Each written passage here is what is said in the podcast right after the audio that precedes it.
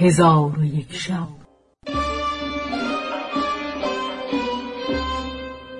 چون شب دویست و سی و نهم برآمد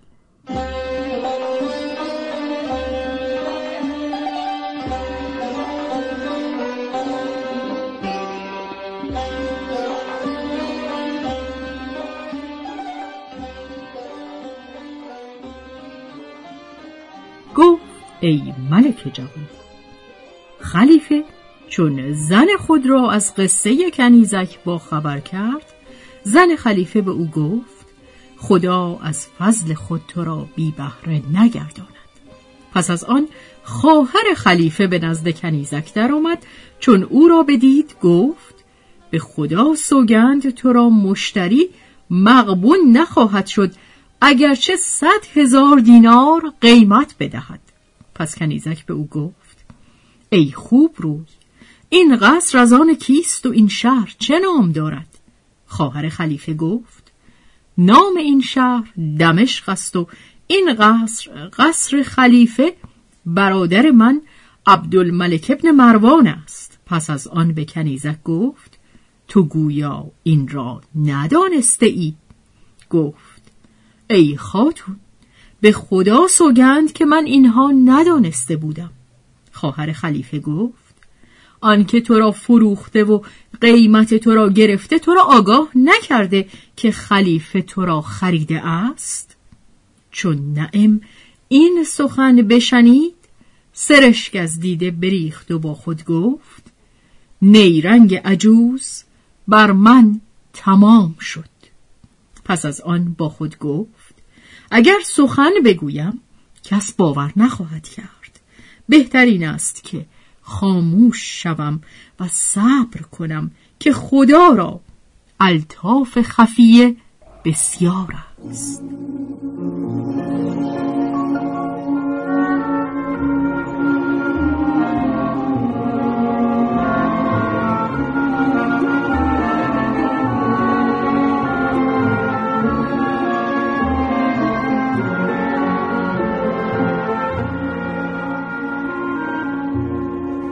آنگاه از خجلت سر بر زمین افکنده گونه هایش سرخ شد. پس از آن روز خواهر خلیفه او را گذاشته برفت و روز دیگر به نزد او بیامد و جامعه دیبا و قلاده گوهر نشان آورده به دو پوشانی. پس خلیفه به نزد او بیامد و در پهلوی او بنشست. خواهر خلیفه به او گفت به این کنیزک نظاره کن که چگونه در حسن و جمال به سر حد کمال است. پس خلیفه با نعم گفت نقاب از رخ به یک سو کن. نعم نقاب بر نداشت و خلیفه روی او ندید ولی انگشت های او را بدید. محبت او در دل خلیفه جایی گرفت و با خواهرش گفت به نزد او نیایم مگر پس از سه روز که با تو اونس بگیرد.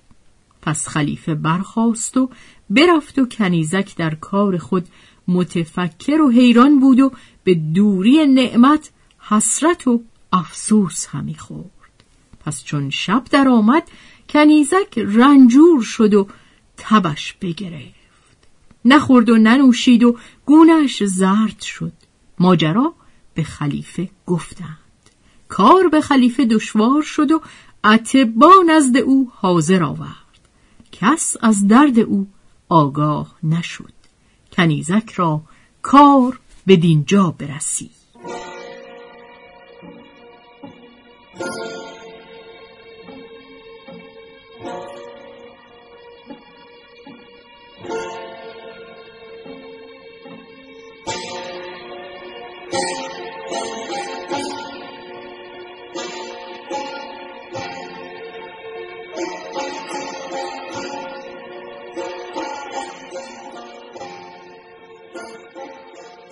و اما خاجه او نعمت ابن ربی چون به خانه بازگشت کنیزک را ندید. آواز داد جواب نشنید. به سرعت برخاست و فریاد کرد. کس پیش او نیامد و هر کنیزی که به خانه اندر بودند از بیم خاجه پنهان گشتند. پس نعمت بیرون آمده به نزد مادر رفت. دید که مادرش نشسته و ساعد ستون زنخ کرده. به او گفت ای مادر نعم کجا رفته؟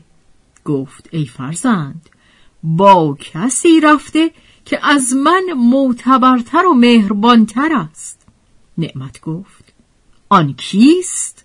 مادرش پاسخ داد که آن عجوز نکوکار است.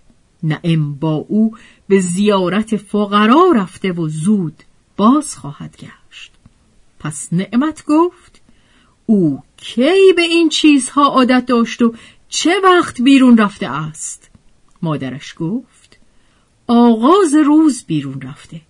نعمت به مادر خود گفت تو چرا اجازتش بدادی؟ مادر نعمت گفت ای فرزند او به خواهش خود رفت. پس نعمت از خانه بدر آمد ولی بی خود بود. به نزد صاحب شرطه رفت و به او گفت که آیا با من نیرنگ می‌کنی و کنیزک از خانه من به حیلت بیرون می‌بری؟ ناچار باید سفر کرده به نزد خلیفه روم و شکایت به او بگویم صاحب شرطه گفت کنیز تو را که به حیلت برد؟ نعمت گفت عجوزی که صفتش چنین و چنان است و جامعه پشم پوشیده و صبحه هزاردانه با خود داشت صاحب شرطه گفت تو عجوز را به من بنما تا من کنیز تو را از او بگیرم. نعمت گفت عجوز را که می‌شناسد صاحب شرطه گفت لا یعلم الغیب الا الله. جز خدا کسی به نهانی ها آگاه نیست. و صاحب شرطه می‌دانست که آن کار کار عجوز محتاله حجاج است.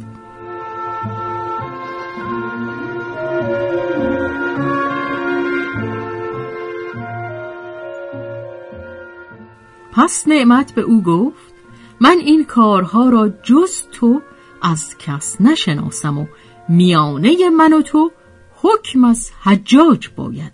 صاحب شرطه گفت پیش هر کس که خواهی برو. پس نعمت روی به قصر حجاج کرد و پدر نعمت از بزرگان کوفه بود. چون به قصر حجاج برسید حاجب به نزد حجاج رفته قضیه به حجاج بگفت. حجاج به حاجب گفت او را نزد من بیاور. چون نعمت ابن ربی در پیش روی حجاج حاضر شد حجاج به او گفت تو را چه روی داده؟ نعمت گفت مرا کاری عجب روی داده و حادثه به حجاج بگفت. پس حجاج گفت صاحب شرطه را حاضر آوردند و او را به پدید آوردن عجوز بفرمود و گفت از تو می‌خواهم که کنیزک نعمت ابن ربی پدید آوری. صاحب شرطه گفت لا یعلم الغیب الا الله. حجاج گفت چاره جز نیست که سوار گشته همه راه ها بگردی و شهر را تفتیش کنی. چون قصه به دینجا رسید بامداد شد و شهرزاد لب از داستان فرو بست